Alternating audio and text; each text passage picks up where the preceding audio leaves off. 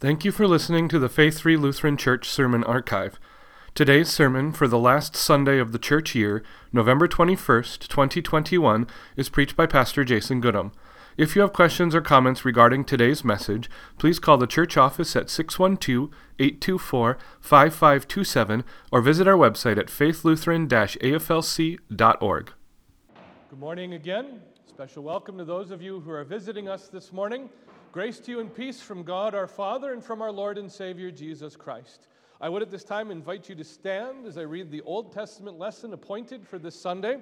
The sermon text comes from Isaiah 51, verses 4 through 6, can be found on page 1142 of your Pew Bible if you'd like to follow along. Reading in Jesus' name, Isaiah chapter 51, verses 4 through 6. Give attention to me, my people, and give ear to me, my nation.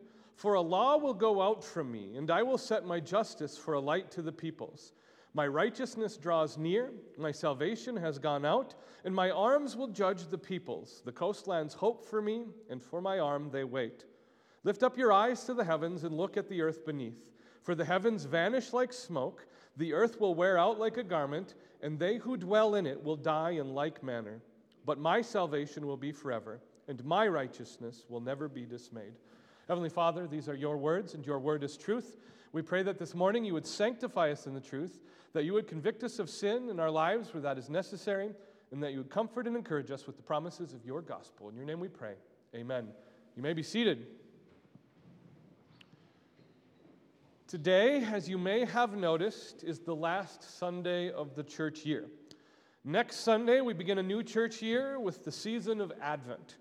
And the continuity of the ending of one church year as it rolls into the next is quite remarkable. The transition is designed to highlight the second coming of Christ. So, the end of the church year and the beginning of Advent highlight the second coming of Christ. It prepares us to remember the first coming of Christ. But now, we have a built in opportunity to think about the end times. And here is where we must make a pause. Because for many, and especially in the American church, thinking about the end times comes with a great deal of baggage. That is because for many, the topic of the end times has become something that is entirely apart from what Scripture says and how Scripture presents it. The end times, for many, looks like a Hollywood blockbuster apocalyptic dystopia. It involves the march of the Antichrist, a political figure bent on world domination. It involves a series of sensational political events and natural calamities. But most of all, the end times in modern American Christianity are highlighted by fear and uncertainty. This is all entertaining for many, but a far cry from how the Bible delivers the end times to the church. In reality, the end times covers the entire time from Christ's crucifixion and resurrection, and especially ascension, to his second coming. And this is important for two reasons. First, it means that right now we are living in the end times just as the church for the last 2,000 years has been doing. But second, it means that our focus on the end times, on this last Sunday of the church year and into Advent, is simply an invitation for us to reflect on what it means to be the church. And that is exactly what Isaiah 51, 4 through 6 delivers to us this morning. So consider in light of the end times, first we learn that life in the church is a matter of law and gospel. Give attention to me, my people, and give ear to me, my nation, for a law will go out from me, and I will set my justice for a light to the peoples.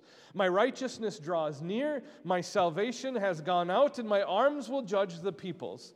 The coastlands wait for me, and my arm and, and for my arm they will wait. When God speaks, he speaks his word to his people.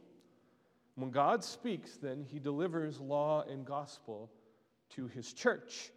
As the people of God, we are the recipients and caretakers of his word. And what that means, first and foremost, is that his word addresses us and not someone else.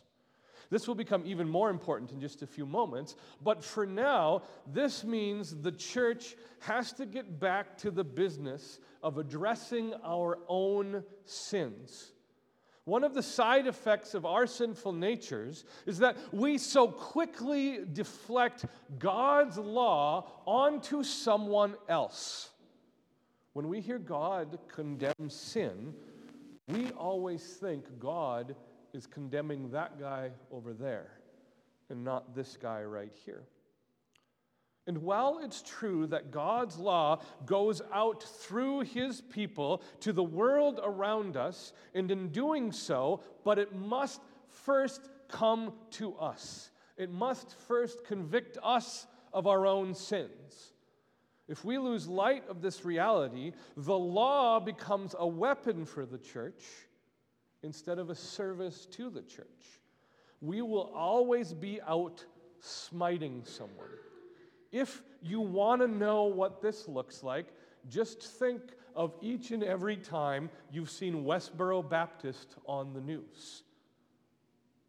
Out and about in the real world, smiting someone with God's law, thinking that in their vitriol they are doing God a service, as if God cannot wield the sword of his own word under his own power. But if we do that, if we're always focused on the sins of someone else, we miss the truth of God's word. We miss the truth of his law. That God's law is designed to bring about repentance, our repentance. God will and does condemn, judge, and punish sin. That is true. But God always desires to forgive sins. That truth will always be before our eyes if we see God's law and His Word primarily as for us. Because if we end with God's law, if we end with the smiting function of God's word, there will be no hope of the gospel. And eventually, if that's how we wield the word of God, there will be no hope of the gospel for us. And that's a dangerous reality. So, as Isaiah moves on, we also move on and we learn that life in the church is also a matter of eternity.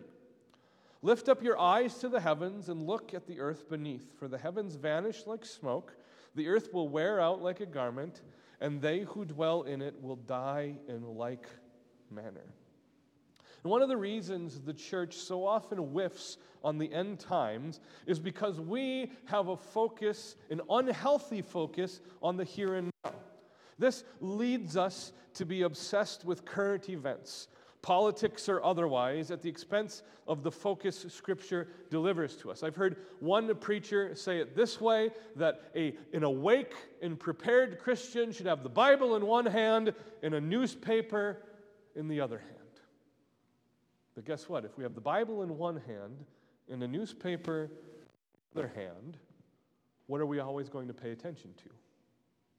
The newspaper, the here and the now. Now, don't get me wrong.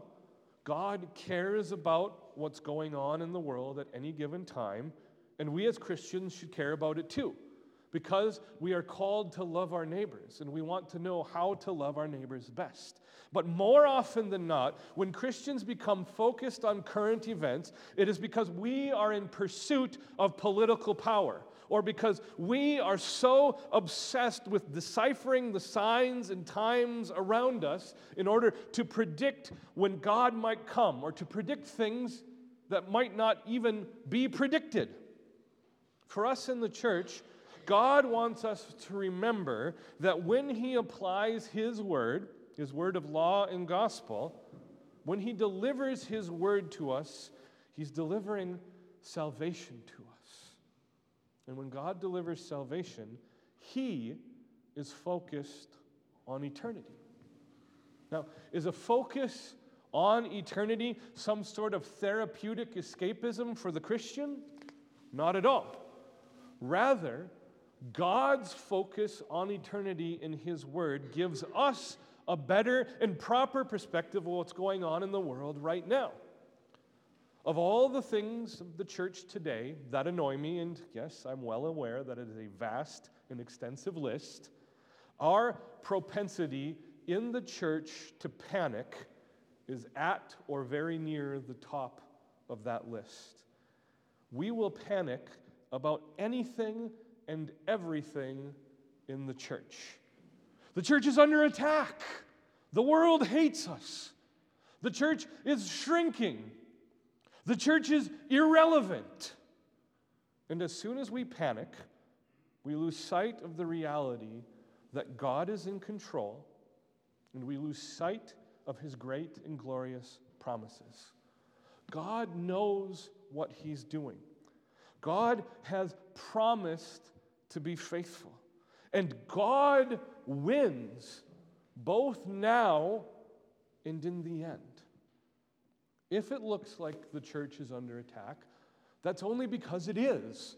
And this is what God has been promising since the beginning of time. If it looks like the church is shrinking, it looks like that only to us.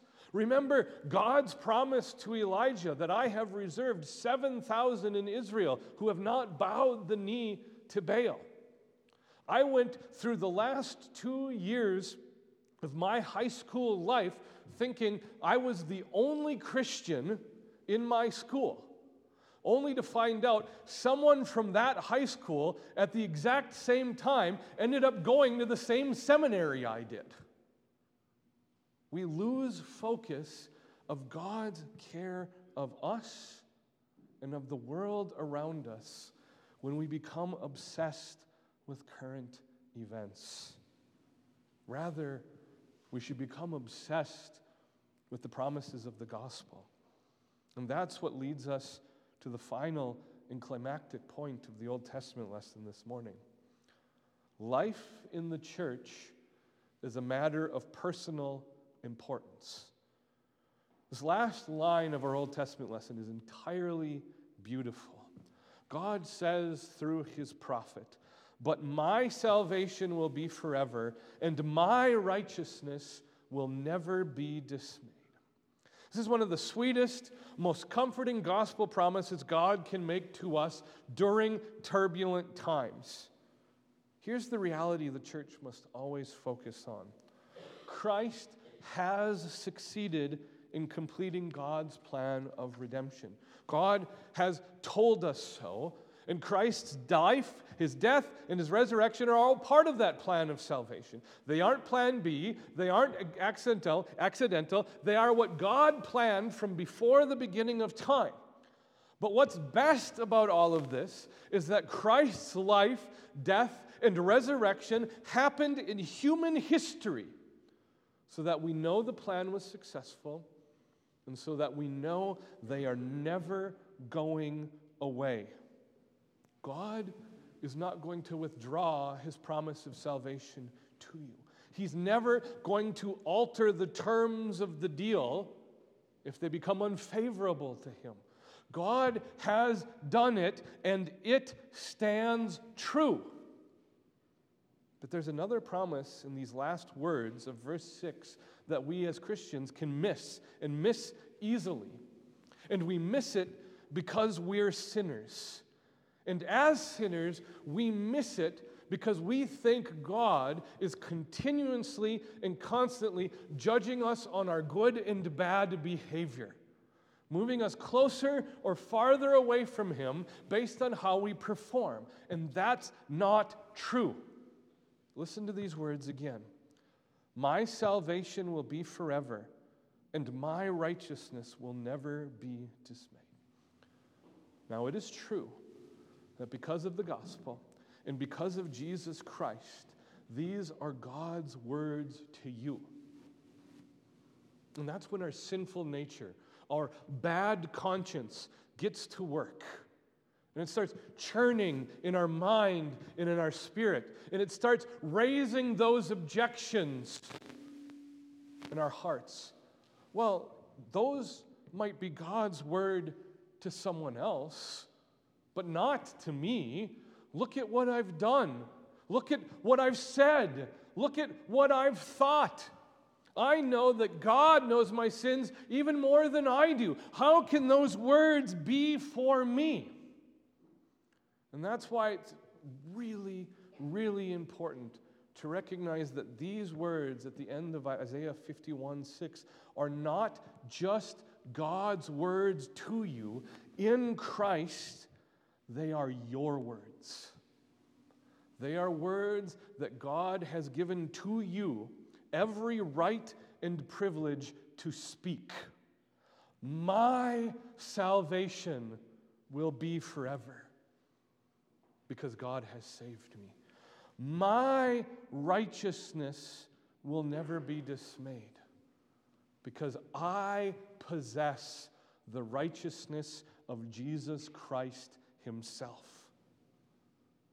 Dear Saints, I think the church's mishandling of the end times and our desire for sensationalism and panic comes from this root fallacy. We are always camping out on this sliding scale of God's approval or disapproval of our lives at any given moment. We're always grading ourselves and our performance and putting those words in God's mouth. But this deception, whether preached by the church or internalized by its individual members, has caused the shipwreck of countless people. It's only the reality of the gospel that overcomes this. God is in control, He knows what He's doing. And with those two truths, He has saved you. God is in control. He knows what He's doing. And He sent His Son to the cross in your place. And his son died the death you deserved to die for his sin, for your sin, and his son rose again, giving you victory over death. God has saved you, and his salvation is never going away. This is why God's word is constantly telling us to repent because in repenting, God is always forgiving and comforting us with the truth of the gospel. And this message of repentance and forgiveness, of law and of gospel, is exactly what the church is about. As we move from the end of this church year into the next church year in the season of Advent, we are called and invited by God once again to think about the end times, to dwell on the return of our Savior, to be about the business of the church. And in doing so, we are both the proclaimers and the receivers of God's gracious and complete message of salvation. Amen. And now may the peace of God, which surpasses all understanding, guard your hearts and your minds in Christ Jesus our Lord. Amen.